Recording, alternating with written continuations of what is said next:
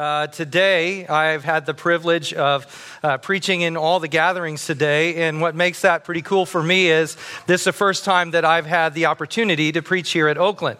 Now, when I was over at the Winter Garden campus as a campus pastor over there, I get to preach over there on a regular basis, but to be here today all day has been awesome for me, and so I'm glad to be here.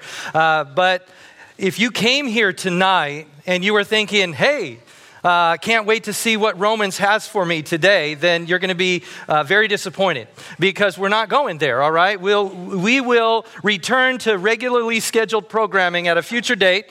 Uh, but today, what we're going to do is just kind of push pause on all that's been going on here through Romans. And from time to time, what we like to do as a church is just take a look at what God has invited us into as we look at what He's doing to make the gospel beautiful all over the planet.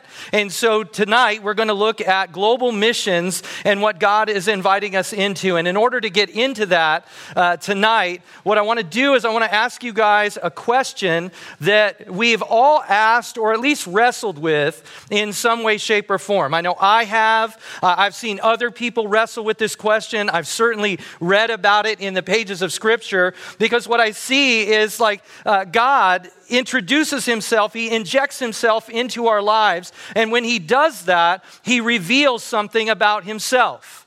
And, and it may be in life events, uh, it may be the birth of a child, or it may be a hard situation, maybe when we buy a house, some kind of life event that is out there.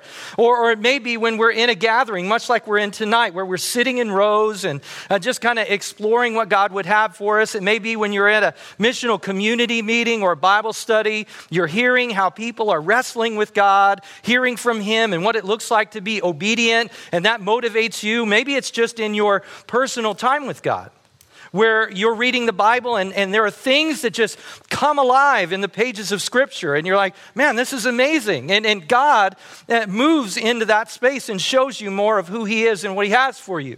And, and wherever that may be or however that may shake out and, and how that plays itself out, we know that uh, God just continually moves into time and space and, and He reveals that information.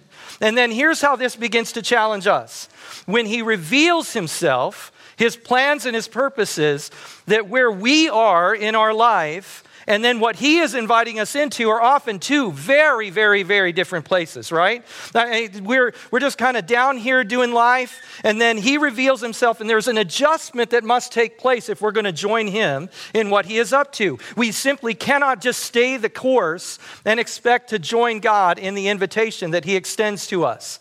And that leaves us right on the doorstep of the question that I think we've all asked at some point in our life, or we've wrestled with that. You ready for the question? Yeah? Okay, here's the question. Now what? Been there? I have. I've been there. I think back to 1992. I was in my senior year of college. Uh, I was finishing up last semester. We're going into spring break, and I'm getting ready to marry Gina who I've been dating for five years. Now, at this point in my life, I, am a new believer. I'm a two, three years old in my walk with God. God's showing me new and exciting things about Himself. I'm making adjustments. I'm growing to be more Christ like in, in rapid form in those early years. Gina is uh, rekindling a relationship that she started much earlier in life. And so she's in a space where she's growing rapidly as well. And we sense there, right before spring break, it's like, hey, this is the time that we're going to tie the knot. We're going to be a team united and sent out on mission to do great things for God. But here's, here's what was going on, right? I, I'm a single guy and, and I'm going to step into this invitation that God has to step into marriage. So there's going to need to be an adjustment there, right? And here's where the adjustment was. At this point in my young adult life, all that I had ever known for a roommate were guys, dudes, all right? That's all I had known. And, and here's the challenge in that guys do life differently than women right? I mean, it's just a different way of going about things. See, here's what I where I was, and I was going to be married. So there were some things that are very different there. I mean, I was eating different things then. I mean, I ate frozen burritos, Tony's pizza. I'd go to the store to buy deeply discounted meat, and it was deeply discounted because it was a little discolored. But I could handle it. I could take it. My gut could handle that. Man, but I would never feed that to Gina. Like, no way, it's not going to happen. We, we, would watch different channels. We still watch different channels, except when she ropes me into HGTV, right? But, but we watch different things. We watch different movies, right? At the time, I mean, guys go to movies that you have to go to the theater. You have to. And, and the girls go begrudgingly, but you have to go to the theater because you need to feel stuff blow up, right? You gotta. You don't need to go to the movie for a drama or a love story. Totally unnecessary. Wait for that to come out on Netflix or, or it shows up at Redbox and you get it on DVD. You can watch that at home because the only thing blowing up in that is a relationship and you don't need surround sound for that, right? It's unnecessary totally unnecessary. And the way that we go about life, like guys and girls, it was different when I was much younger. See, I remember one, uh, one year, I was getting, it was the summer, I was getting ready to move from one apartment to another. And so I'm getting all my stuff, I'm packing it all up. And, and I get into the kitchen, I'm pulling plates and cups and different things. And there I go, and in the sink are dirty dishes. So I grab a bag and I put them in there. And I pack them in my car and I go to my next apartment. I'm unpacking all my stuff and, and I put it in this place and I go and I grab that bag of dirty dishes and I put it back in the sink where it goes, right? And you laugh. You laugh, guys, you laugh because you were there. You were there. This is the same kind of stuff you pulled too, right? There, there, you were living in a certain way and, and, and God was inviting you to something else. And now you dress better, you smell better, you're more refined. Why? Because there was a choice. There was a choice. You were living life here. God was inviting you into this space, and you had a choice to make. Will, will I continue in my bachelorness, or will I go ahead and make the jump and become somebody who's actually a contributor in the relationship, somebody who loves and serves and, and is able to shepherd this young lady well. That was a change. That's one of those now what moments that I've had in my life. I've also had another one, and it was in about 2006 or so. And uh, Gina and I were contemplating the process of adoption. And so we're deciding like what does this look like? Is this what God's calling us into? And there we are trying to figure out is it going to be, because uh, at this point we already had a child, a biological child. And, and so we're like, do we continue on as a trio, just kind of continue on in business as usual, or is God inviting us here into the space of adoption? And so we began praying and seeking God, and we sensed from Him, yeah, it's, it's supposed to be adoption. And so we start filling out all the paperwork and, we start sending in uh, all kinds of money and saving all kinds of money. And, and we just kind of join God in this space. And then we get invited about a year later or so uh, to Ukraine. And, and it all changed for us when I saw this one video, this adoption video, that uh, it was just so compelling about the orphan crisis. And I remember uh, just walking away from that video going, no. This can't happen. Something must be done about this. And so that's when we started that whole process. And so there we are in Ukraine about a year later after having this moment where I've heard some call it a moment of holy discontent. Where it's like, no, we can step into that space redemptively. And so there we are in Ukraine, and uh, we spent thousands of dollars and spent about 10 days in that country only to have the representatives that uh, give you the referral for the child tell us there is absolutely no child in that entire country that matched our request that was a, a young child between a young girl between 24 and 48 months or so with minor correctable issues and so we were living here, followed God into this place where we were going to make an adjustment. And they told us, We don't have anyone for you. You're going to have to come back in a few months, and then maybe we'll have something for you. And it's not supposed to work like that, right? When you step into a redemptive space like that, you're supposed to come home with a child. I mean, I understand walking into adoption and coming home with a child where you have to do counseling and go through some rough spots. That kind of adjustment, I get that. But to go all the way over, step into the adoption story, and come back without a kid, it's not supposed to work like that. And then to compound all that, when we got home a few months later, our agency says, hey, you may want to consider changing countries because all that's going on over in Ukraine is, is rapidly declining. And so now, what? Now what? Well, where we were still and what God had invited us into was two very different places. And so we filled out the forms again. We filled out all that paperwork, went to all those doctor appointments, did all that, uh, all that work again, and then we sent our stuff off. And then, about three years after coming to the point where we had watched that video and were compelled to step into that journey and join God in this space, about three years later, we got on the plane as a family of three and we flew halfway around the world and we landed in the country of Ethiopia. And there we met a little four year old girl that was named Zemanesh, that we now call JC, and a little six month old girl who was her biological sister named Takalech, who we now call Karis. And you'll see them running amok around here every once in a while. And see, that all the whole time was God's plan. It was his, his opportunity to show us what He was doing in His grace and His mercy, His sovereignty. He had the plan all worked out. And here's what's crazy had we gotten what we thought we wanted in Ukraine, here's what's crazy our youngest daughter, Karis, wasn't even alive. And we would have missed out on the incredible joy of knowing those two girls who we now call our daughters. And, and, and, guys, I could tell you story after story after story of ways that uh, we've been invited into spaces, and some of them we joined God and it went great, and other times we totally missed it. I'm sure you could share, share, stories if we had open mic night. Just put a mic up here and say, hey, everybody come up and share a story about a time when you were here and God revealed himself, an invitation to join him in his work, and you did that. You would have stories to tell too. And what's cool is this is not some kind of modern phenomenon that just happens today, it's happened all throughout Scripture. Let's go all the way back a couple, 3,000 years or so, and we bump into the life of Abraham.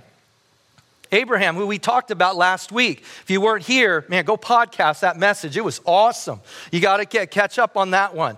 But Abraham, what's he doing? Minding his own business out in the desert. And then God shows up and says to him, Hey, Abraham, I'm going to send you to a land that I will show you. Pack it all up and let's get ready to go. Now, when you read that, that's a super inspiring story, isn't it? You read that and you're like, wow, the faith that is necessary to live like that. Man, that's a great story for someone else. You know what I'm talking about? Like this, when you are faced with that kind of decision, imagine God coming to you and your family, and He says, Hey, pack up all your stuff, and then I'm going to take you to a land that I will show you. And so you start packing it all up, and then God said, and you're like, Hey, is it north, south, east, west? Where are we going, God? He's like, eh, No concern to you, just pack it. Well, I'll tell you later. That's not very comfortable. We don't like those kinds of spaces, do we? We want a little more detail. Then you could even see it in the life of Moses, right? That this, uh, here's where you are. Here's what God is doing. Moses, he's just minding his own business on the backside of the desert, and he's shepherding some animals. God shows up in a burning bush and says, Moses, here's what's going to go down. I'm going to send you back to Egypt, and you're going to lead my people out of slavery. And then, if you read that story, you can kind of catch this dialogue going back and forth between God and Moses, where God sends this out and says, Here's what's going to happen. Here's the invitation, Moses. And you can see Moses going, No, no, no, no, no. Uh-uh. We can't make this. This can't happen, God, because if I go back there, you of all would know that if I go back there, yeah, I killed a guy. If I go back, things aren't going to end well for me. I can't go back there. Not only that, but I stutter. I've got a speech impediment. There's got to be somebody else on this green earth that you have created that would be far more cre- uh, able to be persuasive and to invite people to, to uh, move into that space and say, All right, here it is. Pharaoh, here's what's going to happen. Uh, you're going to let God's people go, and you lead them out. It, it can't be me, God. And you can see God kind of respond to that. He's like, No, man, Moses, before you even knew what was going on, I floated you down river. And I put you into the hands of the royal family. You know the culture, you know the customs. I mean, you know the palace like the back of your hand. I could send you in there like SEAL Team Six, man. Nobody'd even know you were there. I mean, this is how it could roll for you. This is, you're the guy. I have chosen you. We see it in the disciples. Here's where they are. God's inviting them. Jesus shows up and says, Hey, I, have invited you on a journey to be fishers of men. Do they stay the course or make the adjustment? Paul, he's happy, happy persecuting the church. And then Jesus intersects his life and says, Hey, I've got an invitation for you. Here's what life is going to look like. Does he stay the course or make the change? And then ultimately, we see this story play out most beautifully in the, the gospel story of Jesus. I mean, look at the life of Jesus. Look at how he lives. He comes down from heaven where he's worshiped and adored. And he comes here to what we affectionately call the planet of death, where it doesn't go so well for people. And he comes here and he lives life perfectly, the life we were supposed to live. And as he's engaging in ministry, what happens regularly? He pulls away from people, doesn't he? And when he pulls away from people, what is he doing? He's praying. He's seeking his heavenly Father because he recognizes here's where my life is. And God the Father is inviting him to these spaces. And what we see play out over and over and over in the gospel story is Jesus is faithful every time. He joins, he makes the adjustment and, and joins God in what he has revealed. And we learn that in Philippians chapter 2, where we're told that Jesus was obedient even to the point of death. His obedience, his perfection in following God in those invitations cost him his life. It's, it's, it's crazy when you start looking at that. I mean, we get reminder after reminder after reminder that our God is a missional God. He comes and He pursues us. He reveals his plan. He invites us into that plan, and then he, he starts redemption, and then he sends us out to make sure that we get to share that story with others so that they can experience the very same things that we get to experience. I mean, it's crazy how he does that. Over and over, he reveals that. And then he invites us into those spaces. And it's super compelling to hear stories about people like Abraham and Moses and the disciples and Paul. I mean, those are cool stories to hear because God shows up in unmistakable fashion and then he reveals that plan, and then there's change. Like, wouldn't it be cool if Jesus would show up in bodily form and take you out to one of the tables that is out in just outside the lobby, just outside the doors there, and to sit you down and just to sit eye to eye and knee to knee from you across that table, and you could hear from him, Here is what I want you to do. Who would want that? Like Jesus showing up. I want, I want you to tell me exactly what you want me to do. Wouldn't that be awesome? Yeah? Three people are, are holy and righteous in here. The rest of you are never going to know. Like, you're never going to hear from God. Now, everybody wants that, right? That's an awesome thing to have God come and tell you exactly what He wants you to do. So, if that's where you're at, you're going to love this, all right? If you have your Bible, go ahead and open up to Matthew chapter 28. Uh, if you have your smart device, you can open up there. If you're using one of the Bibles we have here at Mosaic, you can open up to page 926. Now, here's what I want to caution you with as we jump into these verses. I mean, you guys, uh, you, most of you guys that I, have talked with, you've been walking with God for a long time. You've spent time in the Bible. You've been in churches. You, I mean, you've heard the verses that we're about to read. None of this is going to be like super new to you. You're going to go, yeah, I know. I've heard of, I've heard messages on that. Man, I've even memorized that. I mean, we got it on our mirror. We got posters all over. I mean, it's on everything we own. I mean, we know this. We know how this one goes. And so here's what I want to caution us with in regards to that, though.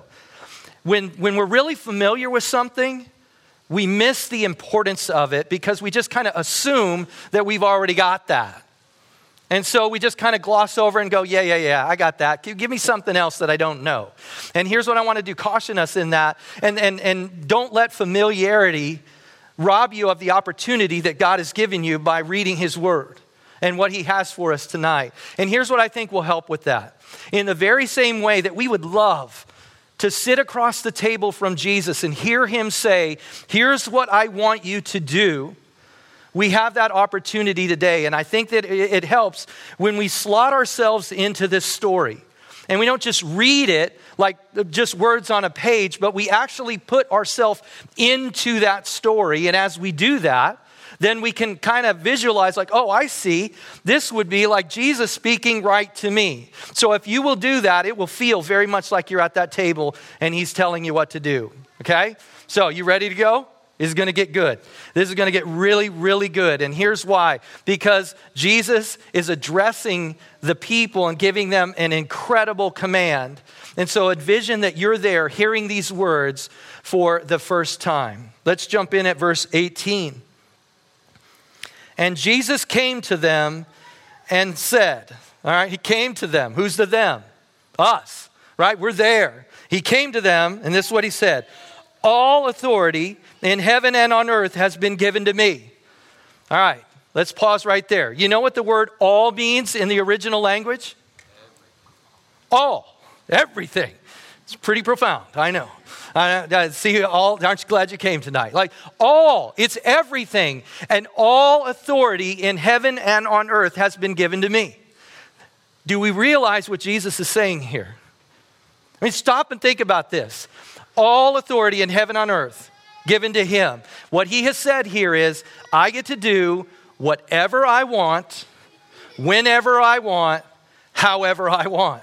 And nobody is there pulling the yellow flag, throwing it out on the field, going, foul. No, no, no, no. Jesus, nobody gets that much power, all right? We have checks and balances in our culture where that can't happen, so just throttle back there, okay? Slow down. We don't do that. Why is nobody doing that? Because this is the resurrected Jesus saying these words, and they know that the resurrected Jesus, the one who has beaten death. They saw him alive. They saw him die. Now they see him back to life. They see this Jesus. And they're like, wow, yeah, okay, all authority in heaven and on earth has been given. No problem, no argument with us. This is the same guy who, when the wind and the waves were going crazy, he says, stop, they stop. When he rolls into town and there's someone who's demon possessed, it's not like the movies we see now where you see some wimpy, nerdy religious guy come in and the guy's demon possessed and there's pea soup flying everywhere and they're just like, you know, you need to go. And they're scared and they're shaking. You know what I mean? This is not Jesus. He does not roll into town and go, oh, I hope this goes okay. This is the one when he rolls into town and he speaks to those demons and says, You need to go. There's no question what happens. It immediately happens. They move and adjust and get out. This is the Jesus that we're talking about. This is the one that has said these words. So, all authority in heaven and on earth has been given to him. So, whatever he says after this now becomes super important, doesn't it? If he's got that much writing on he, whatever he says afterwards really matters. Let's go to verse 19. So all authority has been given him, and he says this to go. Let's stop right there. Now you're like, we're never getting through this tonight. Yes, we will. We will get through this. But that word, go, is an incredibly important word. That word go encapsulates all that I've been talking about tonight. This word go it, it, it's that now what moment. What do I do with this? I've been living here, God, and you've invited me here to go, so now what? Right? Go implies a lot of adventure, does it not? I mean, that word's a powerful word adventure, excitement. It's not staying where we're at and, and just kind of doing life in the same old mundane way. Go is out there, it's what we haven't seen or tasted yet. Go is bigger than us. Go is something eternal. Go is God coming to us and saying, you know what, guys?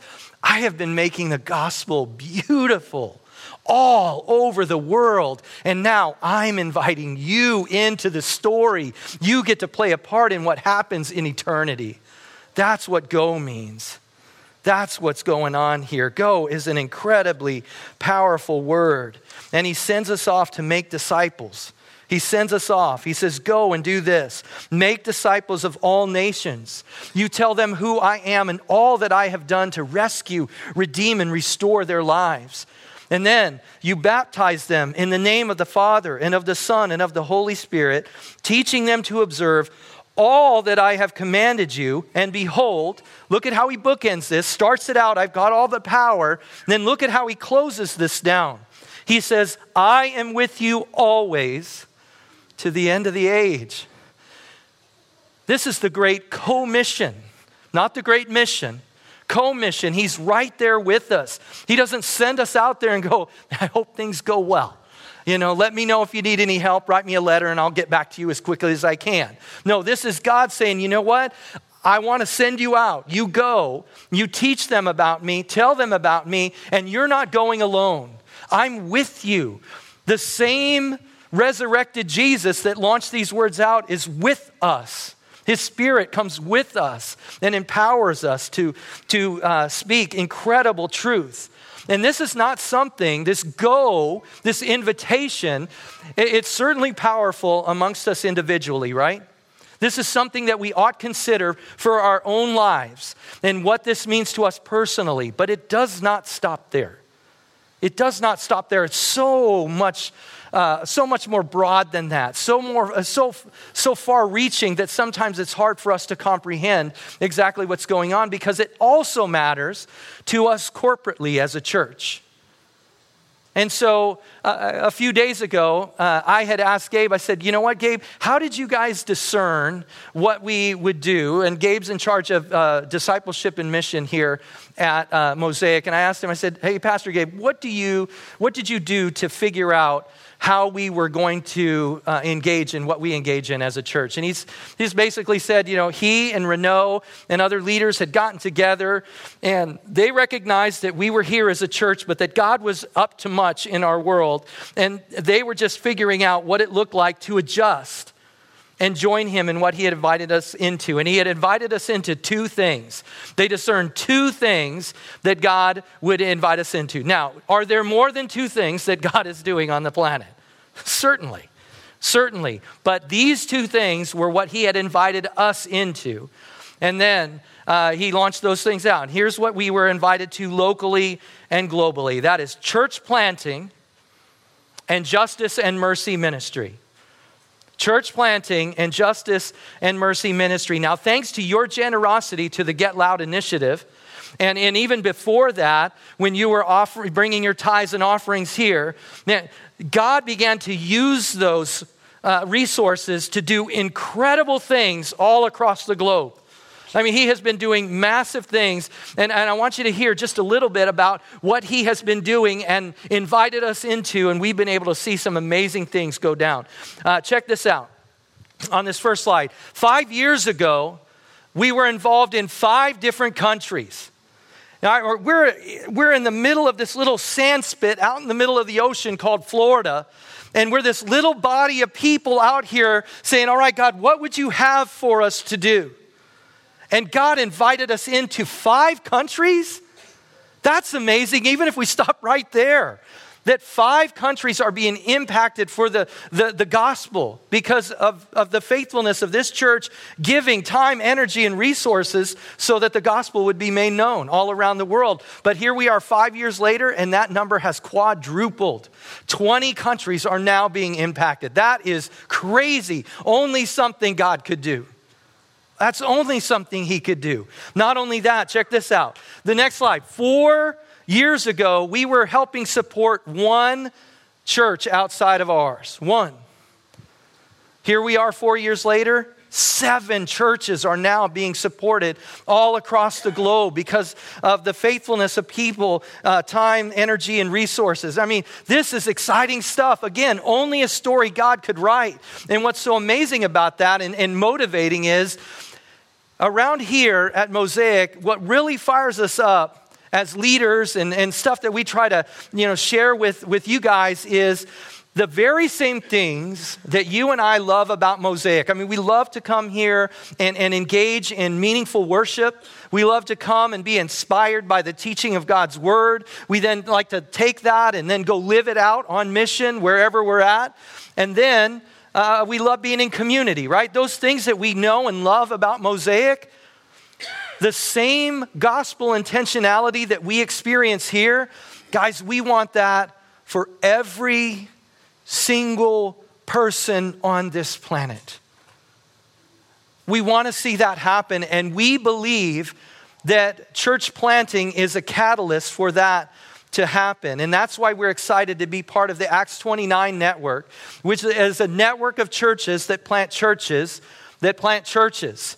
And so, where there was a place where there was no gospel focus, that now there's a church there. And we love to see churches continue to step into that space. And so, I mean, I could talk about that all day long because the importance of the local church flourishing in the far reaches of this planet is of utmost importance. But as much as I could say about it, I think a picture, uh, it, will tell a, a thousand words. And so, I want you to watch this video that the Acts 29 network has produced produced and just see and hear the importance of the local church thriving all across the planet. Check this out.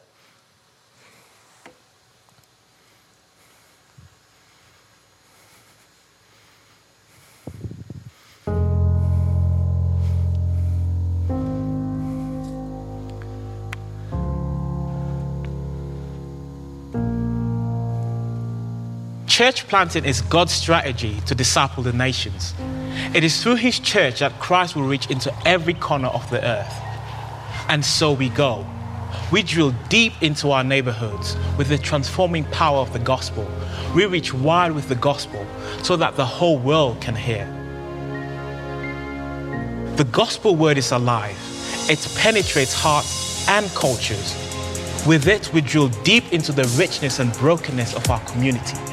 Imagine a society saturated with churches committed to radically serve their neighborhoods, to face head on the complexities of their culture, fighting injustice, exposing lies, celebrating diversity, lifting high the name of Jesus. Imagine life springing forth in barren post Christian cultures. Imagine passion welling up amongst families once bored of empty religious tradition. Imagine peace in communities long divided by history and race. Imagine Hispanic churches planting out of English speaking churches in the most diverse cities in the US. A church in South Africa where people of all backgrounds and skin color link arms under one Savior.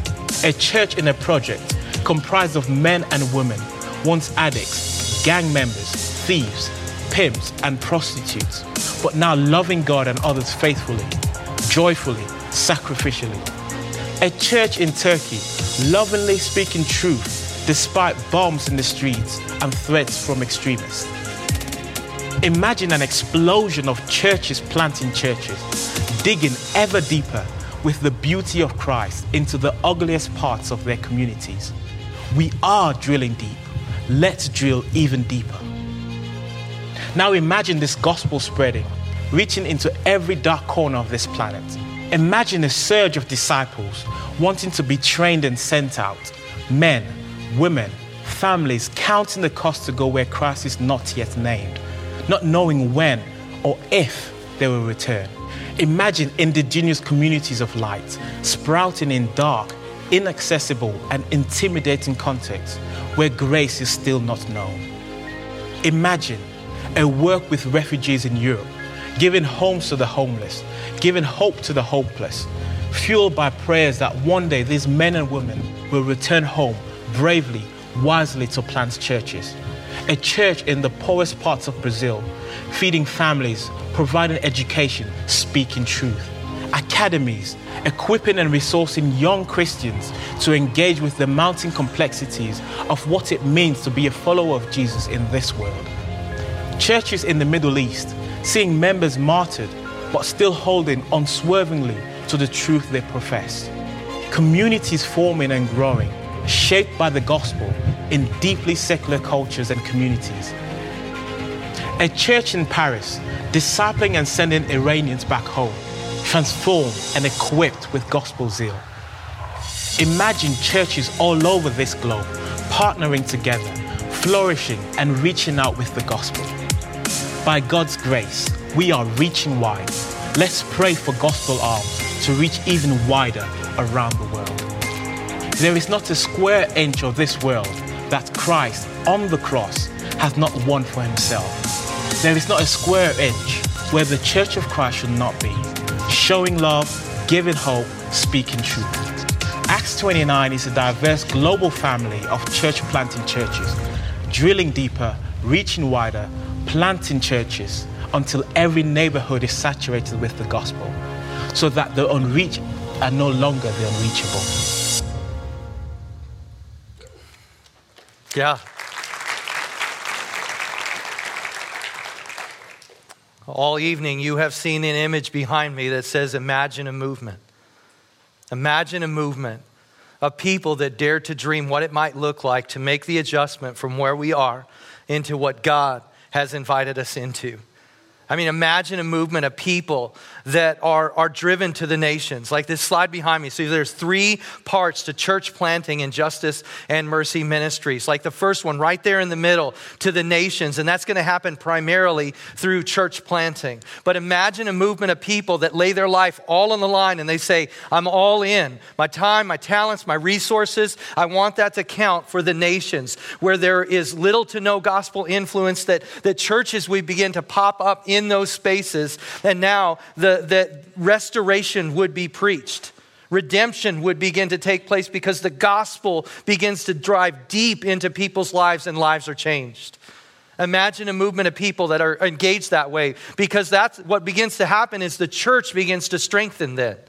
The church begins to be all that God eh, planned her to be and, and a, a redemptive story starts to take place because that church strengthens and then they plant another church who then goes through the same process and then plants another church. But it doesn't stop there. Because imagine a movement where the people that move outside the walls of that church now step into the right side of that slide, into the marginalized. And the marginalized are the people that society has largely said, okay, we don't really care. We don't really have time for you. These would be the orphans, the widows, the poor and needy, people that are stuck in human trafficking. And, and imagine a movement of people that said, No, I'm going to step into that invitation and I'm going to be a solution. I'm going to, uh, I want to make the gospel beautiful in that space. In the last couple weeks, about 20 people, uh, they were in Guatemala and in South Africa from here at Mosaic. They stepped into that place of marginalization. They were helping orphans and they were helping the poor and the needy. But imagine a movement of people where it's not just handfuls of people. 20 people, that's awesome. That's something to be celebrated. But imagine moving from handfuls of people to roomfuls of people because what happens here on any given weekend, there's a couple thousand people that have been in this room today. And of those couple thousand people, what would it look like for hundreds upon hundreds of people to step in and say, you know what? I can step into that space of marginalization in a redemptive way. And so when we talk about mission trips coming where we step into the lives of the marginalized, that there's a meeting for a mission trip and now the room is packed and it fills to capacity, whatever the trip may be, and it's done in record time because we've imagined a movement and dared to step into that space and said, yes, I want to be a part of the solution. But we recognize it doesn't stop there either. As the church begins to thrive and step outside the walls into the lives of the marginalized, we also recognize that on the left hand side of the slide, we're right here, right now in our neighborhoods. Our neighbors, the people that we know and love and who know and love us. People like, uh, you know, neighbors, coworkers, friends, family, uh, maybe some refugees or immigrants that have come and they're trying to figure out how do I do life in the United States? I don't even know where to go and what to do. And that we're living life and sharing and loving and engaging with these people in such a way that we can see what makes them tick and they can see what makes us tick. And then the gospel begins to just shine out in those spaces because we stepped in as a missionary knowing that we can bless and love and serve those people. So the nations, the marginalized, the neighbors, man, that's what we've been called into. That's the space that we get to be a part of. And what's so cool about that is, as that begins to come to life and flesh itself out, what happens is our vision begins to take flight here at Mosaic which is demonstrating our passion for God and His passion for people. And that becomes an exciting place to be. Lots of, uh, of, of cool stories flow out of that. So here we are, the evening of Global Mission Sunday. And the question has to be asked that I started at the beginning now what? Now what, guys? Well, that largely depends on you and what you do with what has been shared. And, and I, I, invite you to learn from the pages of the book that I should write, that, that, I should be titled, titling it, you know, oops, I think I jacked that one up, God. You know, I, I, I could write that book because it's happened over and over and over in my life where I've been living here, God has invited me here, and I just kept on going and I missed the invitation. I want to take you back to uh, Ethiopia so you can learn from my mistakes. We were in Ethiopia and, and, and a couple days away from coming home with our kids and when we were there, we were in a travel group, so about 10 families or so. Uh, we did everything together. And so a couple days out, they take us to the market so we could go buy souvenirs uh, to bring back to our family and friends and people that had helped with the adoption journey. So we're in the marketplace. I'm getting off the bus, getting ready to kind of like, yeah, let's go look for stuff that we can bring back. And I'm just zoned in on that. And so I get in, I get off the bus, and then immediately this one little boy, an orphan street child, just kind of, he locks eyes with me, and then I'm his guy the rest of the day there. Like he just tracked me down everywhere I went. Didn't matter. When I came out of the store, there he was. Hey, you know, and I, so I'd go in and out of, of one marketplace to another to another, and he was always there ready to meet me. And I tried to explain to him, like, no, I got to, you know, and he spoke Amharic. I did not. And so I'm like, I'm going to go in here, buy stuff, and then you. And I think he understood what I was doing because he, he went with me the whole way. And so there I was was going place to place to place, got to the end because in my mind, that's how it was going to play out.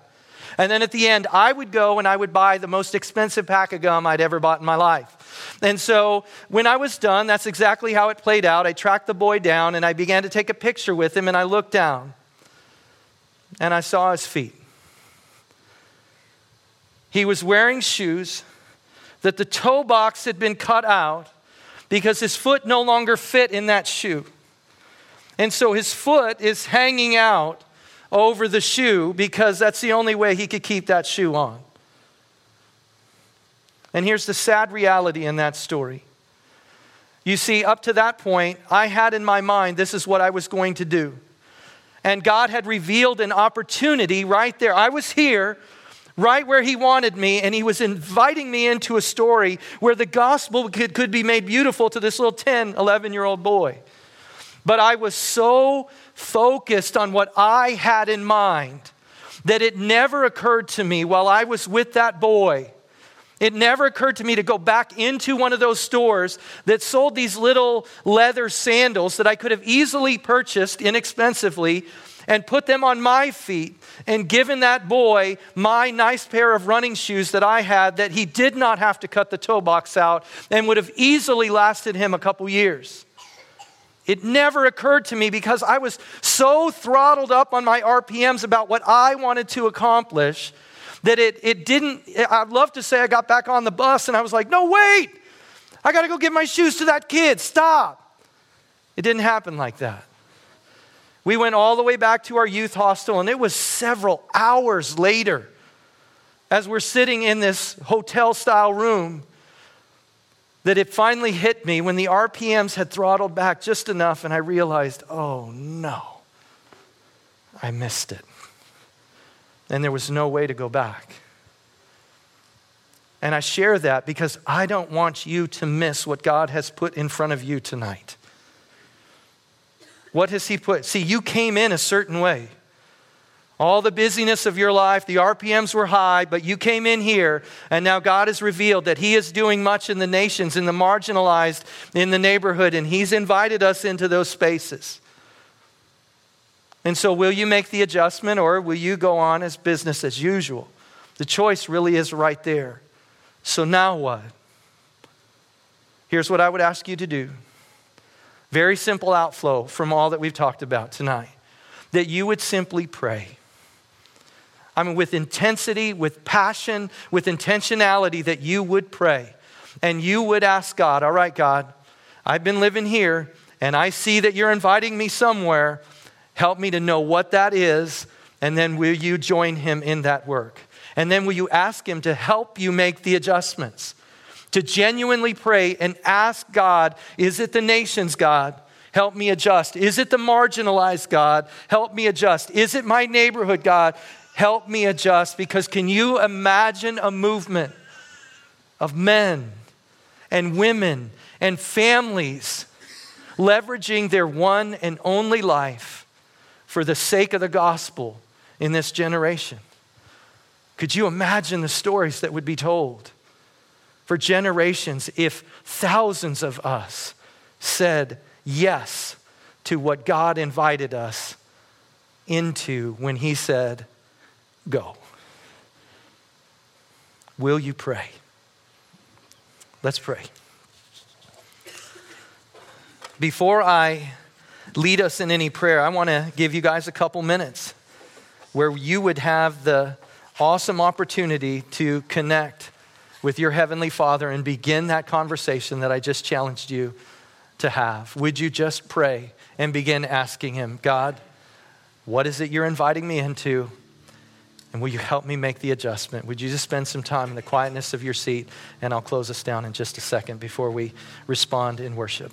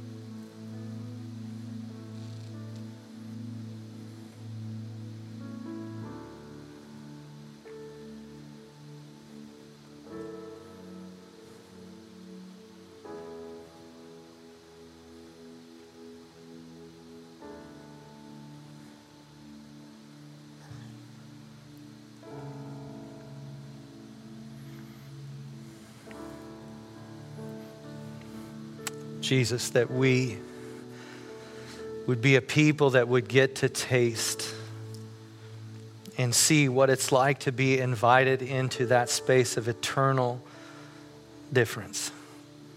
To go from here and be able to be a part of the story that you're writing as you draw the nations to yourself, to invest our one and only lives, to possibly be a part of making the gospel beautiful to the marginalized to live in such a way that people who are in close proximity to us in our neighborhoods or places that we frequent often got to be used by you for things that will matter forever is almost incomprehensible, but yet you have invited us in. And so, would you change our heart that will shift our mind, that will cause us to live differently? That you will help us to make the adjustments because left to ourselves, we're going to try to make things work on our own, thinking that we can make this happen in and of our own power, but it can't. It's a, a work of your spirit that draws us into understanding what you've called us into and then changing our hearts to be able to join you in your work. So, God, would you change our hearts? Help us to grab hold of what you've invited us into with joy, not guilt to accept that invitation and be used by you is a privilege. And that you would call us into that. God, help us to, to understand what that looks like. So, as we go from here tonight, God, I pray that this would just be the start of the conversation that we have with you. And then, as you reveal what it looks like for us to join you in that, I pray that we would go for it and we would taste and see that you are good, that we would not give our lives to entertainment and so many other things that distract uh, from your vision for our lives, um, that we would not get so busy with the ideas that we have in our head of how things are supposed to look, but that we would surrender fully to the call that you've given us to go. So, God, change us, pester us, give us a holy discontent that will not go away and that when we go, you would use us in powerful ways so that you get the glory that you so rightfully deserve, and we would taste the joy of being uh, an obedient servant used by you that shakes eternity because you did something through us that we never thought possible. God, build in us a desire to understand what it looks like to imagine a movement. Only you can do that, so we surrender that to you right now, Jesus. In your name we pray. Amen.